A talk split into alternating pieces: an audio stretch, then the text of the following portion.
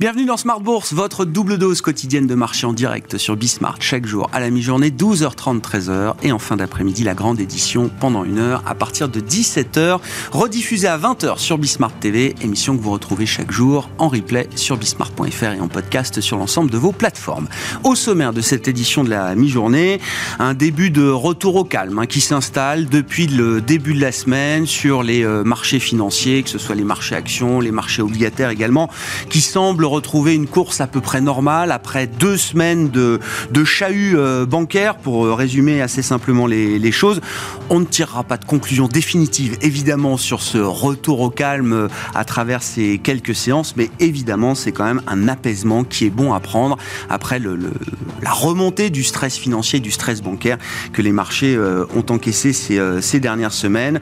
On notera pour l'instant des indices actions en Europe qui poursuivent leur rebond avec une petite progression à mi-séance pour le CAC 40 par exemple, plus 0,3% à 7130 points et plus. Dans ce contexte, la Fed est évidemment très attendue avec une décision de politique monétaire attendue euh, ce soir et des questions sur la gestion du risque de stabilité financière. Une réunion, deux objectifs pour la Réserve fédérale euh, américaine et la situation, le contexte va permettre de tester ce principe de séparation au sein des banques centrales entre la politique monétaire destiné à lutter contre le risque inflationniste qui euh, n'a pas disparu en claquant des doigts ces euh, derniers jours. On le voit encore d'ailleurs avec la marque d'inflation pour le mois de euh, février au Royaume-Uni avec une accélération surprise inattendue des indicateurs d'inflation à plus de 10% toujours pour l'inflation globale aux États-Unis et l'inflation cœur même qui repart à la hausse et qui se rapproche du pic qui avait été atteint en fin d'année dernière pour le Royaume-Uni à plus de 6,2% désormais pour l'inflation cœur britannique. Et l'autre objectif des banques centrales, qui est celui de garantir la stabilité du système euh, financier. La Fed sera donc en première ligne euh, ce soir, avec un marché qui ne semble pas totalement contre l'idée de voir une petite hausse de taux supplémentaire de 25 points de base, qui pourrait être perçu comme un signe de confiance justement dans la capacité du système financier à absorber euh, euh, le choc qui s'est propagé ces euh, derniers jours. Discussion à suivre avec nos invités en plateau et nous recevrons notamment dans cette demi-heure le président d'ABC Arbitrage après la publication des résultats annuels. Dominique Séolin sera avec nous pour faire le point sur les stratégies alternatives et les stratégies d'arbitrage d'ABC Arbitrage dans le contexte de marché qu'on a pu connaître ces derniers mois et puis les objectifs stratégiques également avec un plan horizon 2025 qui a été euh, élaboré chez ABC Arbitrage.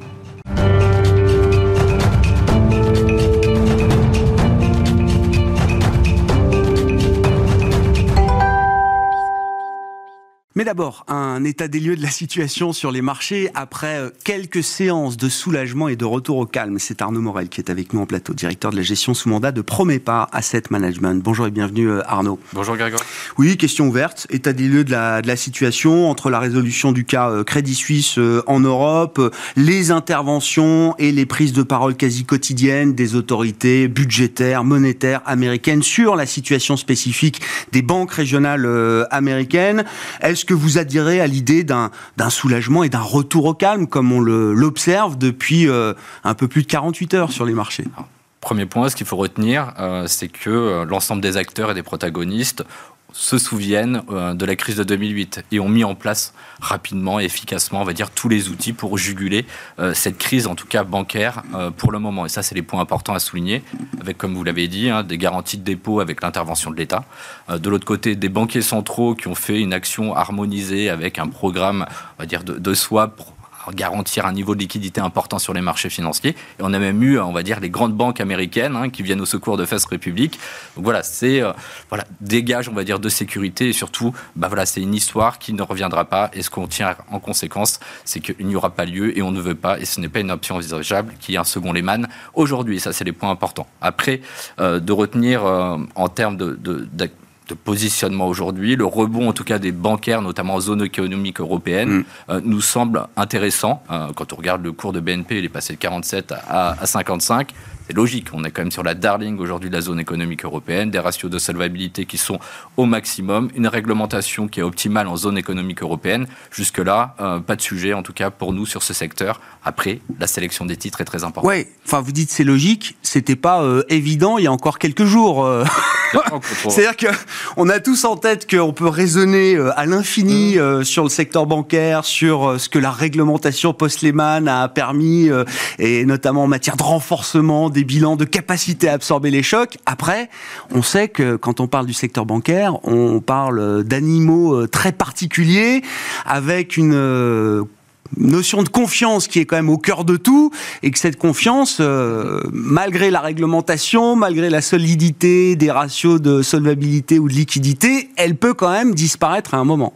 Clairement, les banques, c'est l'épicentre, on va dire, de l'économie. Euh, donc aujourd'hui, euh, c'est vrai que lundi, quand on voit l'ouverture des marchés financiers, on se pose des questions, et notamment avec, on va dire, le, précédent, et ça, on va tous s'en souvenir, et c'est ça qui va être une problématique, une thématique à suivre, c'est avec ces obligations hybrides AT1 qui sont, on va dire, éliminer. Et justement, on va dire cette pyramide de, remboursement des créances qui est totalement érodée. Et ça, c'est une grosse problématique. Mais clairement, si on sélectionne les bons titres dans le secteur bancaire, dans le stock picking, ah voilà, il y a une bonne tenue, il y a des dividendes, voilà, des, bonnes choses sur le secteur bancaire. Ça veut dire que c'est un secteur qui est encore investissable aujourd'hui, avec euh, le, un niveau de sélectivité peut-être renforcé, mais c'est un, secteur qui est encore investissable malgré ce qu'on a connu ces 15 derniers jours. Tout à fait. Déjà, il y a plusieurs sujets. Euh, les dépôts, aujourd'hui, on le voit aux États-Unis, avec euh, des dépôts bah, qui partent sur les majors, on va dire, notamment JP, Morgan Stanley ou bien d'autres qui récupèrent les dépôts des banques régionales. Donc ça, c'est un point important. Donc ça montre une garantie, une sécurité de, de ces banques-là. En zone économique européenne, le même biais sur BNP. Euh, je maintiens. Ouais, ouais, j'entends. BNP. Oui. Voilà, il faut aller chercher. C'est ce qu'on ouais, bien sûr. travaille aujourd'hui. Aller regarder, on va dire, un peu les, chats noirs et ceux qui vont être un peu fébriles euh, dans les prochains mois. Et on voit aujourd'hui euh, bah, l'épisode Crédit Suisse, hein, comme vous l'avez dit, c'est vraiment une problématique de confiance sur le secteur. Pourquoi? Parce qu'ils avaient les niveaux de solvabilité qui mm. étaient les plus importants, enfin, qui faisaient partie des plus importants de la zone économique européenne. Mais quand vous avez des banques run, comme ce qui est arrivé sur les dix derniers jours aux États-Unis et en zone économique européenne, oui, ça peut amener des problèmes aujourd'hui sur le secteur. Est-ce que le secteur est investissable? Oui, on maintient nos positions euh, au sein du secteur bancaire. On n'a pas profité euh, à l'heure actuelle pour repondérer euh, ces valeurs-là, et c'est logique puisqu'on va avoir une confiance à retravailler. On sait que les crises bancaires mettent du temps, on va dire, en bourse pour reprendre des momentum ouais. et ça c'est les points importants. Ouais, La confiance met toujours un peu plus de temps à revenir qu'à partir, pour dire les choses. Tout à fait, c'est à suivre. du point de vue des banques centrales, donc bon, moment de vérité ce soir pour la réserve fédérale euh, américaine et moment de vérité pour ce que j'appelle le principe de séparation. Euh, est-ce qu'on est dans une situation où euh, une banque centrale comme la Fed peut à la fois ne pas rester indifférente aux risques financiers, aux risques de stabilité financière, tout en gardant un œil sur l'objectif qui était l'objectif euh, impérieux il y a encore 15 euh, jours euh, de la bouche même de Jérôme Poel, à savoir la lutte contre des pressions inflationnistes qui n'ont pas disparu et qui ne sont pas revenues dans des zones de confort pour la Fed. On, revient toujours sur la même chose. Hein. Les banques centrales, aujourd'hui, c'est de maintenir la confiance. C'est vraiment la clé des prochaines semaines sur les marchés boursiers. De fait, on l'a vu avec la Banque Centrale Européenne qui a remonté ses taux de 50 BP, comme ce qui était convenu. C'est comme un gage de confiance et de sérénité. La Banque centrale américaine, ce soir, devrait consensuellement, et des anticipations de marché, c'est de remonter de 25 BP. Euh, faire zéro, euh, ça poserait des questions. Hein. Nous, en tant qu'investisseurs, on imaginerait euh, ben, qu'ils en sachent plus que ce que nous imaginons. donc, ce serait un problème. Maintenir à 25 BP aujourd'hui semble raisonnable, surtout quand on a vu les derniers chiffres d'inflation, et notamment l'inflation corps qui est ressortie aux États-Unis à 5,5. On voit les chiffres d'inflation ce matin en Angleterre aussi, hein, qui sont quand même très dynamiques. Donc, pour tous ces éléments-là, ce serait complètement aller euh, à contresens de ce qui a été dit par M. Powell. Donc aller sur un 25 points de base semble logique et très consensuel sur le marché et pourrait maintenir un niveau de confiance quand même. L'exemple britannique est toujours euh, particulièrement intéressant. C'est toujours un laboratoire euh, intéressant à, suivre, d'autant que la Banque d'Angleterre a, elle, connu son épisode potentiellement systémique en octobre dernier avec la crise des fonds de pension britanniques. Et c'est vrai que le, playbook, la manière dont la Banque d'Angleterre a pu réagir et agir à travers cette crise, j'ai l'impression que c'est une idée qui est un peu centrale chez d'autres euh, banques centrales, du côté de la BCE ou du côté de la Fed à savoir, alors de manière un peu euh, brouillonne peut-être, mais la BE a réussi à éteindre le risque systémique, la question de la liquidité mm. euh, des fonds de pension britanniques, pour ensuite reprendre sa course contre l'inflation. Et on voit bien d'ailleurs qu'elle a peut-être eu raison de ce point de vue-là, vu les chiffres d'inflation qui sont sortis ce matin. Tout à fait. Donc ça, c'est le maintien vraiment de cette politique monétaire. Et on va voir ce soir, hein, c'est vraiment les, les les anticipations de taux terminaux par la Banque centrale américaine, voir ce que ça donne. Et c'est vraiment les attentes plus que le maintien ou une hausse des taux directeurs, c'est vraiment les anticipations de taux terminaux, c'est-à-dire la bataille ou pas, la poursuite de la bataille contre l'inflation. Il y a peu de doute que M. Powell euh, n'aille pas dans ce sens-là très différente de 2008 aussi. Hein. Moi, je me souviens assez bien quand même de, 2008. C'était ma première grosse crise et c'est quand même encore gravé dans ma mémoire. La hausse de taux, alors de Jean-Claude Trichet à l'été 2008. Tous les économistes que je connaissais de l'époque et que je connais encore aujourd'hui dénonçaient cette hausse de taux en disant d'ores et déjà, c'est sans doute euh, une erreur. Aujourd'hui, ces mêmes économistes ils trouvent que d'avoir fait 50 BP la semaine dernière du côté de la BCE, que la Fed fasse peut-être 25 BP euh, ce soir, ils estiment que ce sont sans doute de bonnes décisions. Toujours hein, la crise en 2008, hein, c'est une crise de solvabilité. Aujourd'hui, on est dans une crise de liquidité. Donc, c'est déjà deux choses qui sont totalement différentes. Donc, ramener la confiance sur une crise de liquidité à travers des sorties, on va dire des bank runs, c'est quand même un point important. Donc, de poursuivre cette remontée des taux semble essentiel pour redonner toujours le mm. maître mot, la confiance au marché financier, parce que nous sommes dans une crise de confiance à travers des liquidités et des sorties de dépôts très importants. Et d'ailleurs, c'est intéressant, le soulagement, le rebond qu'on a vu des marchés actions, notamment depuis le début de la semaine, il s'est fait sur fond de baisse des euh, marchés obligataires euh, souverains et donc de remontée des rendements euh, obligataires. Ça a participé quand même à restaurer la confiance, de mmh. voir que les taux pouvaient revenir, alors pas au niveau qui prévalait avant la, la, crise bancaire, mais que les taux pouvaient quand même se remonter un peu et que la courbe américaine pouvait d'ailleurs se repentifier un petit peu. Ça a été sans doute un élément de confiance. Ça a été un élément de confiance et surtout bah, la communication qui a été faite par la Banque centrale anglaise et la Banque centrale européenne en disant nous on garantit, enfin le le modèle suisse sur les AT1 ne se reproduira pas au sein du système bancaire, la zone économique européenne et des Anglais. Ça aussi, et ça a participé justement à avoir cette repentification de la courbe de taux et la remontée des taux. Donc clairement, donc c'est une communication, et je répète toujours pour la, cinquième fois, mais ah c'est la, confiance et la communication qui sont les maîtres mots et qui sont aujourd'hui le gage euh, de la sérénité ou pas sur les marchés financiers pour les prochaines semaines. On, peut saluer d'ailleurs la, compétence de Christine Lagarde dans un moment comme celui-là. Elle a été très claire devant les, la, la représentation, les députés européens cette semaine. Ça n'est pas le régulateur suisse qui impose les règles de régulation en Europe. Exactement. Voilà le message était clair de, ce point de vue-là. Euh, une fois qu'on a dit ça, euh, qu'est-ce que qu'est-ce qui change dans la logique d'investissement qu'on pouvait avoir depuis le début de l'année, euh, Arnaud? Comment on a regardé attentivement sans doute les, les portefeuilles, les, les stratégies qui étaient déployées jusqu'à présent? Qu'est-ce qu'on a eu envie de confirmer, de conserver? Qu'est-ce qu'on a eu envie de nettoyer, de couper peut-être? Alors, le premier point déjà, c'est de regarder un petit peu les perspectives macroéconomiques, puisque quand même tous ces éléments, cette crise financière des banques régionale va avoir un impact sur la croissance économique euh, américaine. Le tout est de savoir est-ce que cette euh, crise de confiance sur les banques régionales euh, s'arrête. Et si elle s'arrête aujourd'hui, on peut voir que l'impact sur la macro sera moins importante que si ça perdure. Donc le période de récession aujourd'hui sur les économies se rapproche, on va dire, en termes de trimestre. On peut l'attendre sur le troisième trimestre de l'année 2022, 2023, ce qui n'était pas forcément le scénario il y a encore un mois. Donc aujourd'hui, ce qu'on fait dans les portefeuilles, euh, on rééquilibre, en tout cas sur la partie action, euh, les portefeuilles, on les rendra moins cycliques, c'est-à-dire qu'on regarde un petit peu la consommation courante et toute la partie agroalimentaire. Qu'est-ce qu'on a fait? Pas grand-chose. On a acheté Danone et on a acheté une société qui est Mowi, qui est spécialisée dans les vaches de saumon. En gros, qu'est-ce qu'on achète? On revient sur des sociétés de croissance qui ne sont pas sur des niveaux de qualité et des niveaux de croissance comme ce que pourrions connaître parce que les niveaux de valorisation nous embêtent toujours.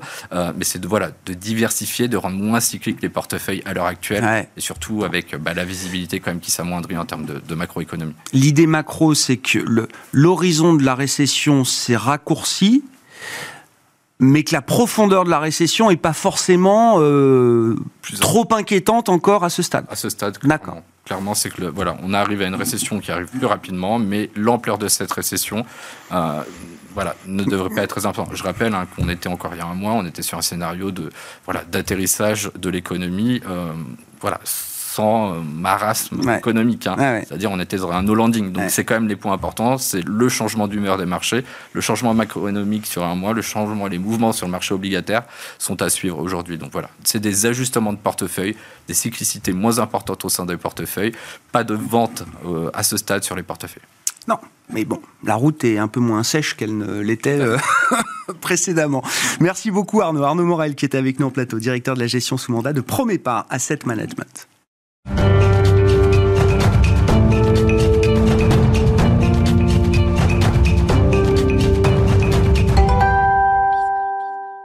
Et c'est Dominique Séolin qui nous accompagne également pendant cette demi-heure, le président du directoire d'ABC Arbitrage. Bonjour et bienvenue Dominique. Bonjour, Merci beaucoup d'être euh, d'être avec nous. ABC Arbitrage, société euh, cotée, société d'investissement, de gestion qui déploie des stratégies alternatives, des stratégies d'arbitrage pour le compte de, de ses clients. Euh, Dominique, vous avez publié euh, hier matin, je crois, vos résultats pour l'ensemble de l'exercice 2022 et d'ailleurs vous affichez les, les performances 2022, 2021, 2020 qui montrent, si je prends un indicateur clé pour vous, le return on euh, equity, euh, qui montre que vous affichez euh, trois années de surperformance par rapport à l'indicateur ROE et l'objectif que vous fixez de dépasser les 15%. c'est tout à fait vrai. Nous avons terminé avec l'exercice 2022 le plan stratégique que nous avions appelé ABC 2022, donc qui correspond aux trois années que vous avez décrites. Et effectivement, nous dépassons en montant cumulé de résultats les 90 millions d'euros, qui était un de nos objectifs. Donc euh, nous sommes très contents.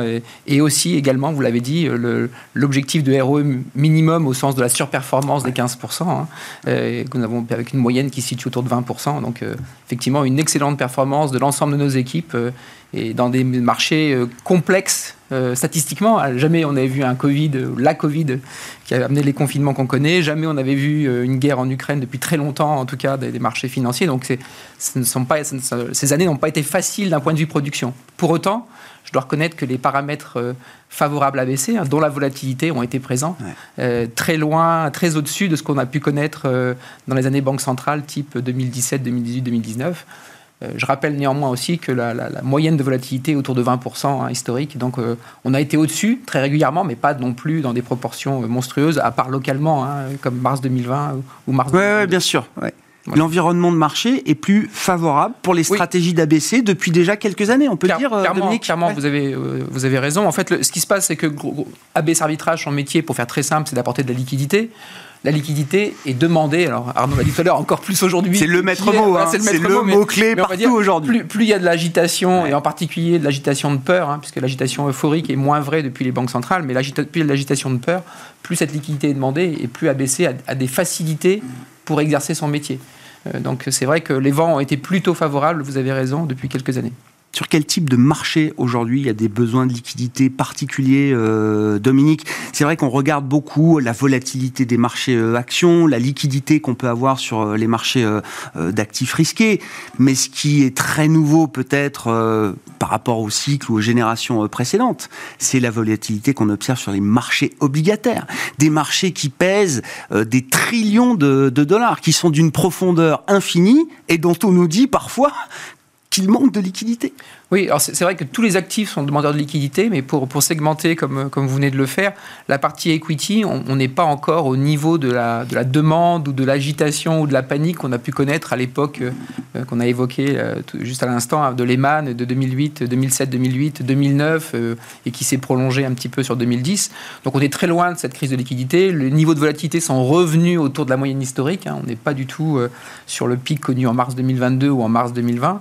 et les banques centrales sont encore très fortement à la manœuvre. Hein. Mm. Le, bilan de la Fed remonte, euh, elle a ouvert les guichets, euh, tout le monde s'est un peu précipité euh, sur ces guichets. Et donc, effectivement, on est, on est là relativement contenu dans cette demande de liquidité. Sur la partie obligataire, sur laquelle la baisse arbitrage est, très, un, très, un, très, petit acteur, ou même quasiment absent, on va dire, pour faire simple, on sent cette demande de liquidité. On, pourrait même regretter de ne pas avoir des produits qui sont effectivement sur ces, sur ces obligations.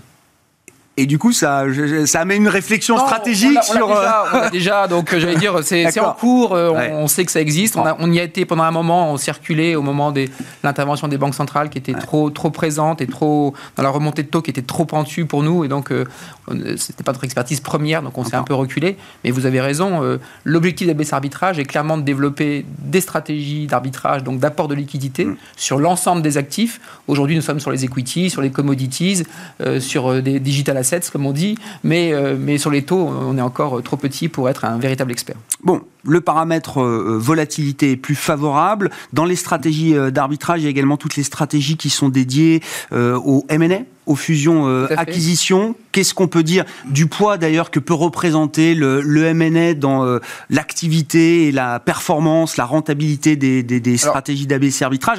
Et est-ce que c'est là pour le coup un moteur qui est un peu euh, éteint aujourd'hui Oui, ça fait partie du business model d'ABC d'accepter cette, ce, ce balancier entre les produits de volatilité qui, pour le coup, quand il y a de la volatilité, euh, pèsent sur l'activité M&A, hein, sur, les, le nombre d'opérations qui peut exister en M&A, à contrario des années comme 2017 ou 2000, euh, fin 2016 qui étaient beaucoup plus calmes en volatilité, 2018 également, le M&A était beaucoup plus actif et a apporté euh, sa part de, revenus. Donc cet équilibre-là, on essaye de le maintenir en, permanence dans les allocations pour pouvoir justement bénéficier des périodes agitées et des périodes calmes. Donc vous avez raison, en 2022 et en particulier sur la fin 2022, on voit une chute importante de l'activité M&A. On sait aussi que c'est une chute qui est cyclique au sens euh, ça va revenir. On, sait qu'il y a aussi besoin d'une pause après une activité M&A qui, avait, était fortement repartie en 2021. Comment vous regardez euh, la situation des, banques centrales euh, à ce stade, la normalisation des politiques monétaires jusqu'à des niveaux restrictifs même pour certaines d'entre elles? Je sais que vous avez beaucoup de recul par rapport à ces sujets. Est-ce qu'on est à un moment clé? Où on peut imaginer qu'on sorte de ce qu'on a euh, vécu, c'est-à-dire les 10-15 ans de QI infini, euh, pour dire les choses, euh, Dominique. Oui, je, pense que là, on est rentré dans la phase de, ce que j'appelle les injonctions contradictoires, c'est-à-dire les banques centrales doivent lutter contre l'inflation qui s'est installée hors énergie. Elle existait même avant que les banques centrales veulent bien la reconnaître. Hein. Donc on voit bien qu'elles sont en train de courir après cette inflation. Et par ailleurs, elles sont tout à fait conscientes qu'on a un endettement euh, colossal au sens où on atteint les 300 000 milliards sur la planète finance. Hein. Hmm. Donc c'est énorme. Beaucoup plus, euh, évidemment, depuis 10 ans, une hausse importante. Et donc évidemment, quand vous montez les taux, ça pique un peu du côté de, ces dettes. Donc elles sont dans une problématique de, de gestion de deux demandes contradictoires. Et euh, on voit bien qu'elles essaient d'éteindre les incendies quand, quand les incendies sont là, hmm. mais qu'elles ont, elles ont du mal à, s'arrêter, de faire ce fameux QE. Hein. Euh, on le voit avec, genre, on en a parlé, l'ouverture le bilan. à la. Euh, les bilans sont encore très L'intention n'est pas celle du quantitative easing, mais au final, la conséquence est la même. Le bilan se regonfle de 300 milliards. Exactement. Et puis par ailleurs, on voit que les bilans sont de toute façon très élevés. Donc même si elles arrêtaient les, les fameux QE, on reste sur des bilans très élevés. Et donc tant que ces bilans n'auront pas dégonflé, les banques centrales resteront extrêmement présentes dans le jeu. D'accord. Donc il y a, l'idée quand même d'un marathon de ce point de vue-là. Euh, on est allé très vite en 2022. Hein, ça a été foudroyant la remontée des taux, euh, etc. La question du bilan, c'est une question qui va se traiter euh, de manière plus lente. Pour l'instant, elle est deuxième ordre dans, la, dans des marchés. On le voit bien, mais là, là où vous avez fait une excellente remarque, c'est qu'en fait, on a, en tout cas, je, vais parler de, conviction personnelle. On a été trop longtemps en taux, en taux zéro. Hein. je ne vais pas faire de subtilité, mais on va parler de taux zéro. Trop longtemps en taux zéro. Et donc maintenant, ils ont été obligés de réagir très vite et de manière beaucoup trop brutale, en tout cas ça reste mon opinion. Et donc effectivement, euh, cette lenteur à réagir sur les taux zéro et sur l'inflation qui s'installait a amené cette brutalité. Cette brutalité a un impact direct sur les, valeurs obligataires. Hein. Quand vous montez de, de 1% à un taux, la décote euh, est immédiate sur l'ensemble des, dettes qui ont été émises à des taux plus bas. Et donc, euh, on va avoir ce problème à gérer. Et les, les, les, les, banques les plus fragiles ou les plus agressives, type SVB ou Crédit Suisse, sont touchées. Mais il y a d'autres banques qui vont probablement être touchées. Et donc, les banques centrales vont devoir continuer à être extrêmement présentes. Euh, horizon 2025, c'est Springboard 2025, c'est ça. Donc ça, c'est le nouveau plan euh, stratégique pour les, les, trois années, 2023, 24, 25. Qu'est-ce qu'il y a? C'est quoi la philosophie de ce plan pour vous, euh, Dominique? Et j'ai envie de prendre l'angle de la collecte, peut-être. Avec, alors, je sais pas si c'est un des objectifs horizon 2025, mais il y a l'idée quand même de franchir à un moment le milliard d'euros d'actifs sous gestion. Et d'ailleurs, vous notez hein, dans les, les, les résultats que vous êtes un peu déçu de la collecte euh, et que la collecte des dernières années a peut-être pas été à la hauteur des objectifs et des ambitions. Tout à, fait, Donc en fait, j'ai parlé des réussites de, en termes de ROE et de résultats. On peut parler des réussites en termes aussi de tout ce qui est euh, human, ce qu'on appelle chez nous human capital. Donc tout ce oui, oui, je voulais en parler. ah non, mais on va en reparler juste après. oui, oui, j'ai toujours une question sur le, les RH. C'est important que quand il y a, y a, un, échec, n'ayons pas peur des mots, il faut le reconnaître et, s'appuyer sur l'expérience de cet échec pour, pour construire quelque chose d'autre. Parmi les, gros, les grosses réussites d'ABC, c'est quand même, dans ces trois années, on a construit une nouvelle équipe commerciale, ce qui est complètement atypique pour nous. Hein. c'est tout à fait nouveau, cette dimension marketing, commerciale. On travaille sur des nouveaux produits à mettre dans les catalogues pour nos clients. Et donc, euh, cette ce travail de ces trois dernières années va nous permettre d'utiliser le tremplin, le springboard, hein, Pour, pour, 2000, pour le prochain business plan, donc jusqu'à 2025, et le suivant. Et effectivement, dans l'industrie de la gestion quantitative, qui est une petite partie de la, de la gestion globale, hein, tout petit, hein, c'est moins d'un pour cent, euh, effectivement, euh, nous avons besoin, pour exister, de dépasser ce fameux milliard, euh, qui est une barre un peu symbolique pour, pour exister fortement. Mais ça veut dire qu'il y, y, a une évolution du modèle commercial, marketing, de ce point de vue-là Oui, c'est vrai. pour être tout à fait transparent, sur le business plan précédent, qui est ABC 2022, la, le montant des revenus de clients externes est encore inférieur à 20%, sensiblement inférieur à 20%.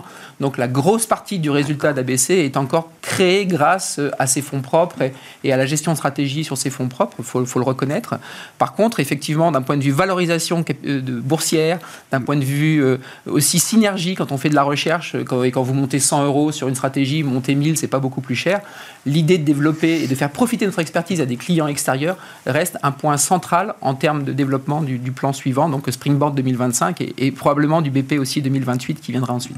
Est-ce que les difficultés de recrutement euh, dont on a parlé régulièrement avec vous depuis des années, est-ce que ces difficultés-là, ça pèse un peu, euh, Dominique? Je fais le lien avec tous les licenciements qui font la une venant de la tech. Je me dis, mais il y a des développeurs, il y a des ingénieurs sur le marché aujourd'hui. Non, alors. Peut-être avec des tarifs un peu plus intéressants qu'il y a quelques années? Non, non, étant, non, non, étant mieux pour eux, j'allais dire, en fait, les, les licenciements aujourd'hui touchent assez peu la sphère, euh, j'allais dire R&D, euh, ah. pour faire encore une fois assez simple. Euh, mais, mais c'est vrai qu'on ne sent pas d'alcalmie sur ces recrutements. Sur les profils que vous cherchez? Pas, encore. Pour autant, c'est aussi un super challenge pour nous et pour nos équipes de, haut niveau RH hein, de, de, faire, de mettre en avant les valeurs ABC arbitrage qui existent et on n'a pas eu de vrais gros problèmes de recrutement. évidemment, on ne remplit pas 100% du, du, carnet de commandes, si je puis hmm. dire.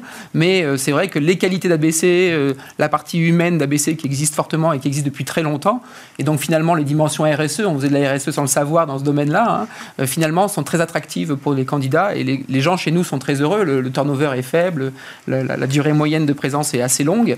Et euh, voilà, même la Covid n'a pas réussi à casser la dynamique positive qui existe chez nos équipes. Mais le vivier des ressources reste pour vous. Ça reste tendu. Euh, les trois, les trois, les trois grosses raisons que je, que je, répète assez souvent, hein, c'est le, les, zombies compagnies. Donc, les, c'est un peu péjoratif. Mais, non, mais, si, si, qui, n'étaient pas rentables, mais qui ont, qui ont levé des gros capitaux quand les taux étaient négatifs et donc euh, qui, peuvent tenir encore Qui peuvent tenir encore un peu. Ça, ça pourrait changer. On commence à voir les prémices, mais nous, on ne le voit pas encore, euh, ni encore une fois dans les prix, ni dans le nombre. Euh, il, y a, il y a la partie des, sociétés technologiques qui sont extrêmement rentables, mais des, sociétés industrielles qui développent du digital en mm. général. Et donc la demande du big data, par exemple, nous là aussi, on a toujours fait un peu sans eh le savoir. On ne eh oui. pas le nombre eh big data il y a 20 ans déjà. Hein. Donc il y a Vous êtes moins seul aujourd'hui, oui. Voilà, on n'est plus, plus tout seul aujourd'hui. Donc la demande est forte et on doit aller se battre. Et puis ce qui était nouveau depuis quelques années, c'est le Brexit qui a eu pour conséquence, et je ne l'avais pas vraiment anticipé à ce point-là de mon côté, il faut être honnête, euh, pour conséquence de rapatrier une partie des, équipes de quantitatif, euh, euh, de gestion quantitative ah à Paris. Et donc finalement, avant, nous étions quasiment les une concurrence nouvelle. et donc, eh oui, sur votre métier. Sur notre métier, pour m'en parler. Donc là, on ne parle pas que du digital, on parle de notre métier. Mais encore une fois, on a les qualités pour recruter, donc euh, c'est un vrai, c'est un vrai plus et euh, on n'est pas inquiet. Par contre, ça fait partie des grosses priorités à nouveau du, du plan stratégique Springboard 2025, pour répéter le nom en anglais, euh, qui, qui, va nous permettre mm. aussi de, de, recruter comme on veut. Merci beaucoup Dominique. Merci, d'être venu nous parler des marchés et d'ABC Arbitrage, bien sûr. C'est toujours un plaisir. Dominique Séolin, président du directoire d'ABC Arbitrage, qui était l'invité de Smart Bourse à la mi-journée. Voilà pour cette édition. On se retrouve à 17h en direct sur Bismart.